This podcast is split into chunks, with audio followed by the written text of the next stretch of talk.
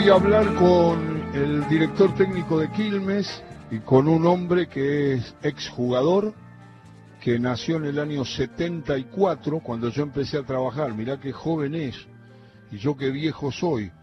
Tengo 46 años de profesión y él tiene 47 de vida, porque cumplió en marzo los 47 y es el actual director técnico de Quilmes. Y es un hombre que descubrí en una charla, en un viaje en el fútbol para todos. Lo encontré, nos pusimos a hablar de fútbol, claro, de la vida, y encontré un hombre que sabe de psicología social, porque estudió, y que está muy interesado por todo. ¿Cómo hará Facundo Saba, el Colorado Saba, para sobrevivir más tranquilo, no tan perturbado como todos los entrenadores, en una locura del gana-pierde que siempre es el fútbol argentino. Si ganás tres partidos, sos Gardel, y si perdés tres partidos, a devoto. ¿Qué hace Facundo? ¿Cómo andás? Hola Alejandro, tanto tiempo, un placer hablar con vos otra vez. ¿Qué decís? ¿Cómo, cómo te manejas en este fútbol loco con tus pensamientos, con tus ideas? En la urgencia de la victoria, en la inestabilidad de los entrenadores. Tirame todas las reflexiones que te aparecen. ¿No hay tiempo? y es, eh, no es fácil, pero yo lo que ahora busco con correr del tiempo y de los años es tratar de trabajar con, con dirigentes que tengan ganas de hacer las cosas bien, que tengan una planificación, un proyecto de divisiones juveniles, buenas canchas de entrenamiento, que intenten tener los jugadores al día, que sean que, tengan una idea de juego eh, como la mía, que, que tengan un scouting de jugadores, que sean respetuosos. Eh, no, no, creo que hoy lo que más busco es eso. Trato de elegir eh, un equipo y jugadores que sean buenos, buenas personas, que que el día a día sea sea entretenido, que sea de mucho trabajo, pero a su vez de pasarla bien y es lo que intento hacer, eh, sabiendo que, también, que bueno, existe la posibilidad de que si perdés cinco o seis partidos seguidos te tengas que ir. Entonces, sabiendo y partiendo de esa base, trabajo en un club en el cual estoy muy cómodo, que me sentí muy cómodo ya casi un año, hace un año y medio, que no es común, y la verdad que estoy muy feliz.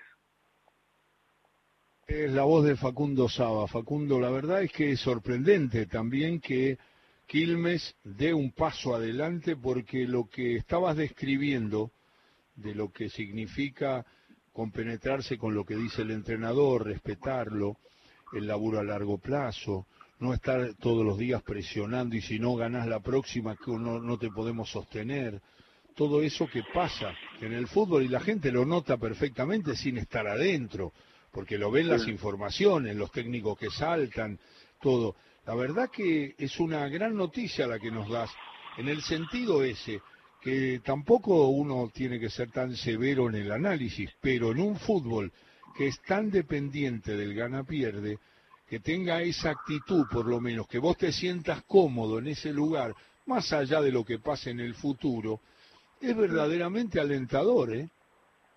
Sí, bueno, pero no es fácil que eso conseguir un club así como este. Entonces, eh, la verdad que estoy cómodo, que, estoy feliz y disfrutando de levantarme a las 6.20 de la mañana para ir a entrenar y volver a las 4 o 5 de la tarde como vuelvo y nada, de, entrenar los jugadores que entreno. La verdad que, que estoy muy que estoy muy cómodo y, y bueno, y bueno, y trato de seguir adelante y disfrutarlo. ¿Dónde cuando recordás tu etapa como jugador, te instalás en el recuerdo más cariñoso en Gimnasia y Esgrima La Plata, que fuiste uno de los máximos goleadores históricos, en eh, Racing, en, lo que tuviste en Boca, el, tramo que estuviste en Boca? Eh, no, en todos los lugares donde estuve hice muy bueno, muy buenos afectos. Yo soy muy, muy sentimental y muy eh, encariñarme rápido con la gente y me han tratado muy bien en todos lados, bueno, excepto en Racing, donde como, como jugador y como entrenador eh, no hablo por supuesto de los hinchas, sino de los dirigentes, no, no, no me han tratado bien, pero en los demás lugares la he pasado realmente muy bien. Por supuesto en gimnasia tuve seis años de, mágicos, en Ferro también tuve tuve muchos muchos años de, con Gribol muy lindos. Eh, pero bueno, en Europa la pasé bien, en Fulham la pasé bien. He hecho mucha, mucho, muchas cosas, me la ha pasado muy lindo. Y, y mirá, ¿en cuántos lugares estuviste? ¿En cuántos equipos? Y mencionaste a Grigol. Me gustaría que en esta eh, etapa donde nos tenemos que acostumbrar a, que ya es un recuerdo lo del maestro Grigol, el viejo era un capo, ¿no? Era un capo, sí, con todas las letras.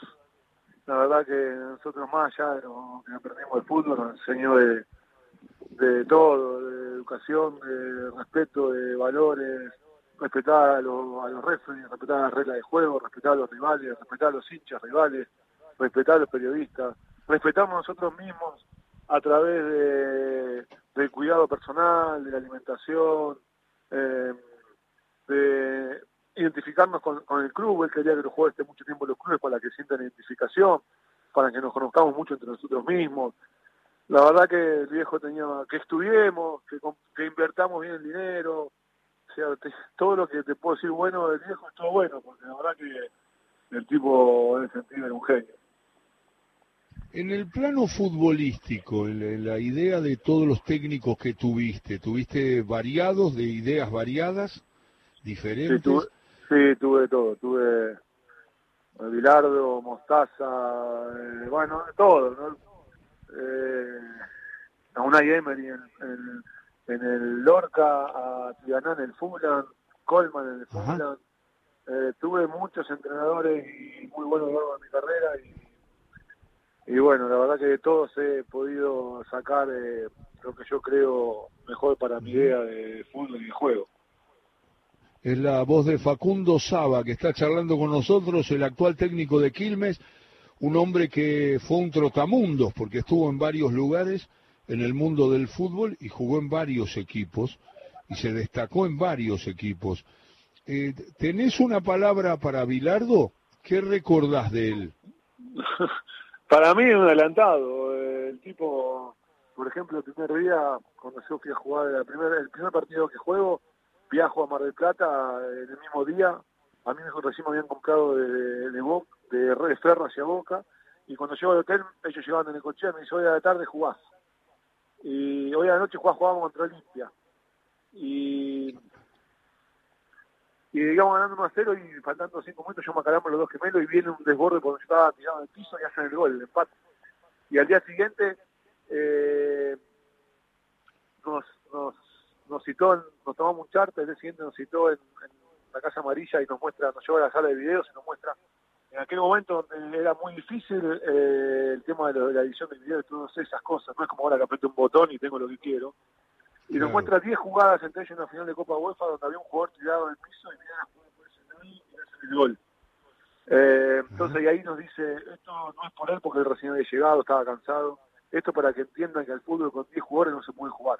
Que el fútbol es 11 contra 11 y el que juega con 10 tiene mayor posibilidad de perder que el que juega con 11. Eh, el que está lesionado, no se hagan expulsar, tengan cuidado con, con, con el rey, hablen de bien. O sea, un montón de cuestiones que hacían que que entendamos que con 10 jugadores del fútbol no se puede jugar y que había jugado 11 contra 10 porque no había pasado lo que pasó en ese momento. Solo es un ejemplo, pero así como esos, todo el tiempo el tipo estaba enseñándote. Además de que tácticamente era para mí adelantado también, te decía el lateral derecho cuando pasa al medio ya no es más lateral derecho, es mediocampista y cuando está por tener un centro tiene que actuar como el mejor delantero de todos. Eh, que eso no era muy común en aquella época, ¿viste? Entonces, eh, bueno, para mí fue un aprendizaje muy grande estar con él es Facundo Saba. Facundo, ¿y, llevabas ya esas indicaciones en esa trayectoria como futbolista? Llegaba, ¿Llevabas la sensación de que ibas a ser entrenador? Y cuando fuiste entrenador, desarrollaste tu carrera, ¿llevas esas enseñanzas? ¿Te aparecen las cosas que te decían los técnicos que tuviste en el momento que dirigís? A los 20 años me di cuenta que iba a entrenador cuando Grigol me, un día me, llevó a su vestuario y me dijo a partir de ahora anota todos los trabajos que hagas con los técnicos que tengas de acá en adelante porque yo veo que vos tenés eh, no sé qué, pero veo que vos en el futuro podés ser entrenador y a partir de ahí empezamos a entrar todo y ya muchas veces a, actuar y jugar a que era entrenador. Entonces, eh, a los 20 años yo me di cuenta que iba a ser entrenador y Después, por supuesto, cuando uno empieza a desarrollar la actividad de esta, eh, tiene algunos ideales en el momento de empezar que los vas cambiando a medida que vas eh, chocándote con las experiencias. Eh, porque lo ideal realmente no existe y uno va aprendiendo y creciendo a medida que va teniendo experiencias, y es lo que me pasa a mí día a día.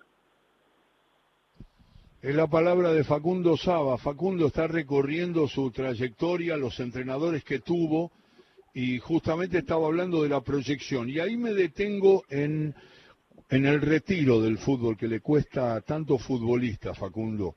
¿Cómo fue en tu caso?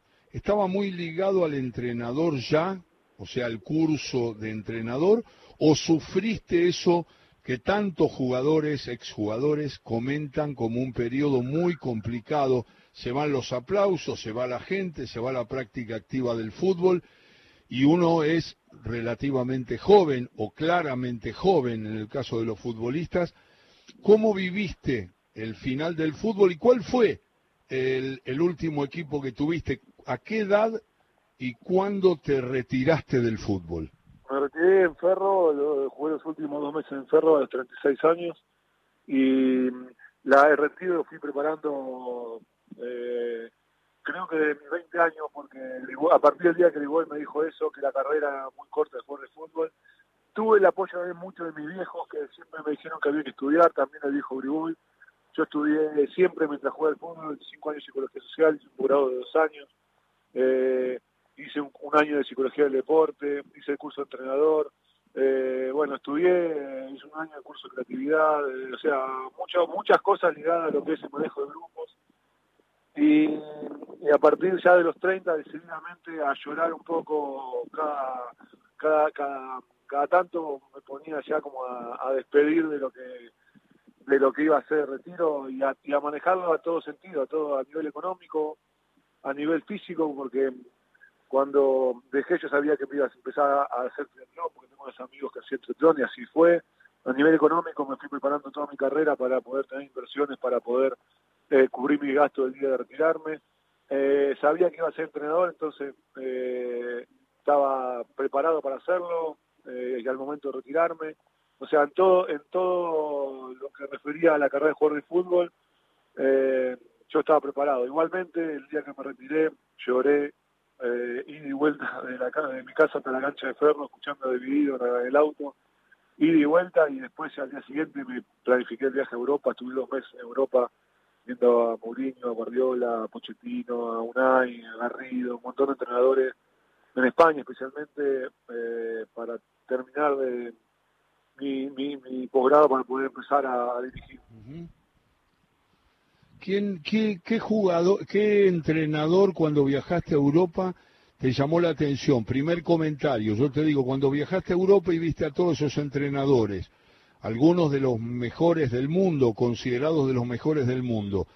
¿Cuál fue el que más te llamó la atención? ¿Hubo alguna cosa particular o no? ¿Fue una mirada rasante para, para todos para poder acumular experiencia en los entrenamientos de esos técnicos? Nada, nada rasante, dale. Fue, con cada uno de los que estuve fue, fue impresionante. Por ejemplo, Pochettino, con él decidí empezar a, mi carrera como entrenador de primera división con jugadores grandes, porque yo había estado con, con Peckerman, con un montón de gente que me había dicho, bueno, eh, al principio por ahí te mandás eh, muchas macanas eh, dirigiendo, cometés algunos errores, lo bueno sería empiece divisiones juveniles. Y cuando estuve con el, en el español con él, me preguntó qué iba a hacer yo, yo le dije, yo quiero empezar a dirigir, pero no tengo con jugadores grandes en primera o, o con chicos, y me dijo, mira, te voy a contar una historia.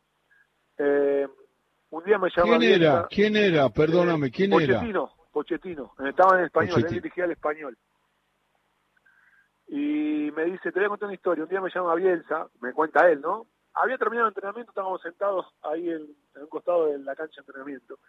Y me dice, un día me llama Bielsa y me dice, hola Mauricio, ¿cómo está? Bien, bien, bien. Marcelo, ¿cómo anda usted? Bien. Mire, lo llamo porque me llamó el, presidente del español que me está ofreciendo el cargo para dirigir, pero yo en este momento no quiero yo le, le recomendé a, a, dos entrenadores argentinos, que me dio los nombres, ¿no? Y, ah, qué bien, sí, me parece bien, le dice él. Y en ese momento le dice, ¿y usted? ¿Dirigiría? Y él le dice, pero me faltan unos meses para terminar el curso de entrenador. Pero yo estoy, me estoy preguntando si usted dirigiría. Y, y, él, y Mauricio le dice, sí, yo, eh, eh, Marcelo dice, yo fui padre muy joven, yo creo que, no sé si estaba preparado para ser padre, pero me considero que, que, que fui, que soy un buen padre. ¿Cómo no me voy a animar a, a dirigir si yo me estoy preparando hace mucho tiempo para esto? Y, y ahí terminó, ok, le dijo él. Bueno, eh, el español fue otro entrenador. A los cuatro meses este entrenador se va, Mauricio termina el curso y lo llama para dirigir y empieza a dirigir el español con, con la carrerón que, que, hizo y que sigue haciendo.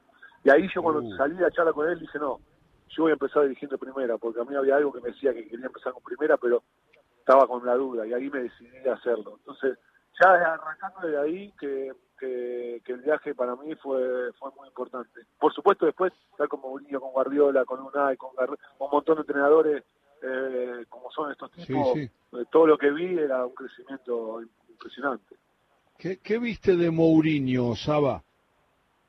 No, los, trabajos, eh, cómo manejaba a los jugadores, la calidad del entrenamiento, eh, la calidad de la edición de los videos, un montón de cosas que, que no por ahí tampoco estaba muy acostumbrado. Claro. ¿Y cuál pensás que es, eh, Facundo Saba, el secreto de Guardiola? ¿De lo que ves, de lo que viste cuando estuviste ahí con él?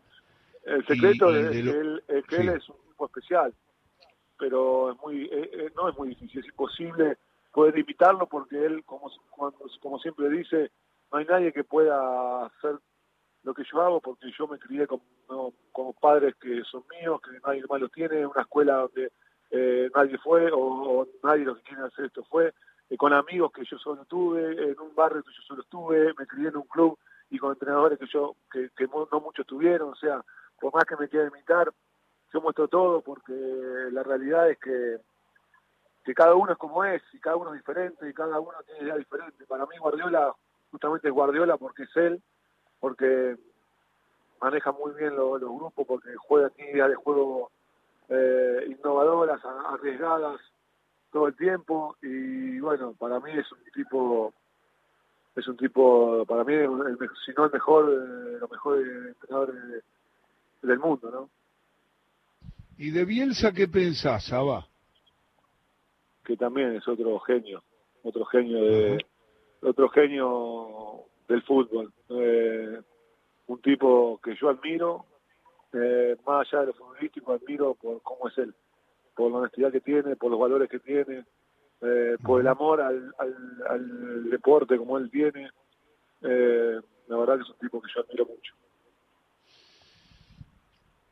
Vos sabés que le hacemos una pregunta siempre a todos. Creo que sabés, no sé si te la hice a vos en aquel tiempo, pero en tu trayectoria por todo lo que viste, por todo lo que te comentaron, por todo lo que llevas como futbolero, de lo que enfrentaste y de lo que acompañaste, porque enfrentaste a grandes jugadores y jugaste con grandes jugadores. De todo eso, lo que has dirigido, lo que has charlado, lo que has eh, transitado a partir de las ideas en el fútbol, ¿vos pensás, Saba, que hay algún jugador que está arriba de Maradona en la consideración tuya?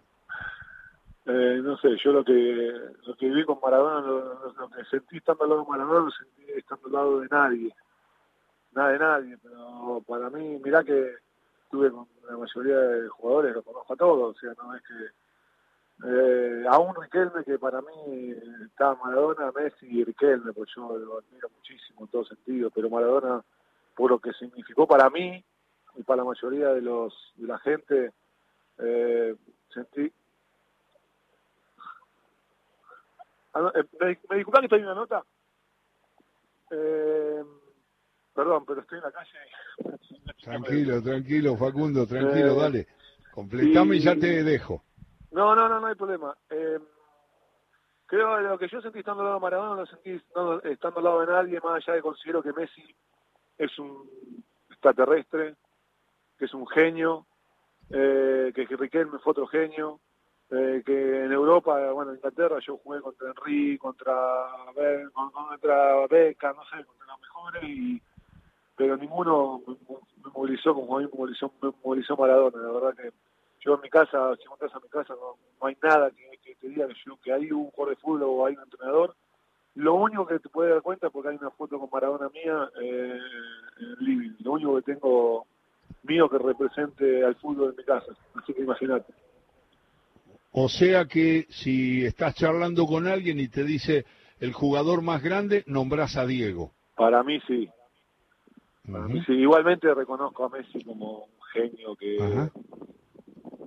que no sé, para, pero bueno, no, no, no, sé, es distinto porque lo que no, no, yo cuando juega Barcelona yo hago todo lo que sea posible para poder mirar el partido porque sé que queda muy poco tiempo de poder disfrutar a Messi. O sea, nos pueden quedar dos, tres, cuatro, cinco años. Sí, claro. Pero mm, para mí Messi, mirá, Messi es, es un genio, un artista del fútbol. De, y yo también lo admiro, lo admiro. Lo que pasa es que, bueno, Diego me moviliza otras cosas. Messi me encanta verlo claro. jugar, disfruto de verlo jugar. En esa línea que dijiste a Riquelme lo pusiste bien arriba y me parece muy bien. Eh, cuando uno habla de en la década del 70, que sé yo, pone Bocini, Alonso, Riquelme, no creo que está ahí Riquelme. ¿A Bocini y Alonso los reconoces como extraordinarios sí, en, lo que en pasa ese cuadro no. de honor? Sí, lo que pasa es que yo los vi poco.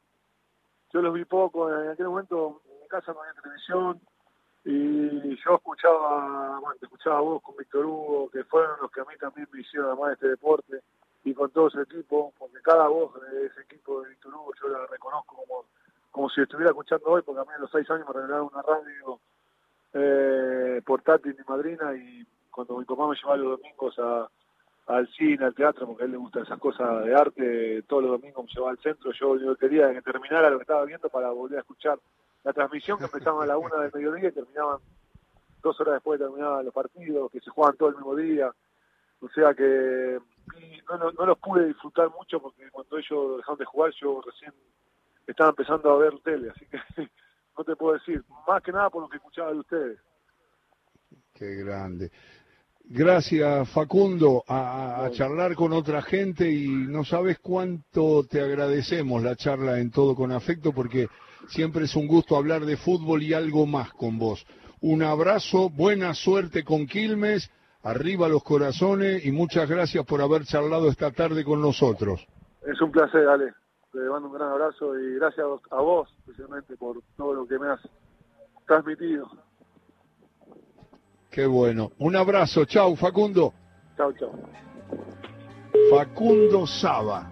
Y qué linda tarde se puso charlando de fútbol vino muy bien en nuestro Todo con Afecto por Radio Nacional.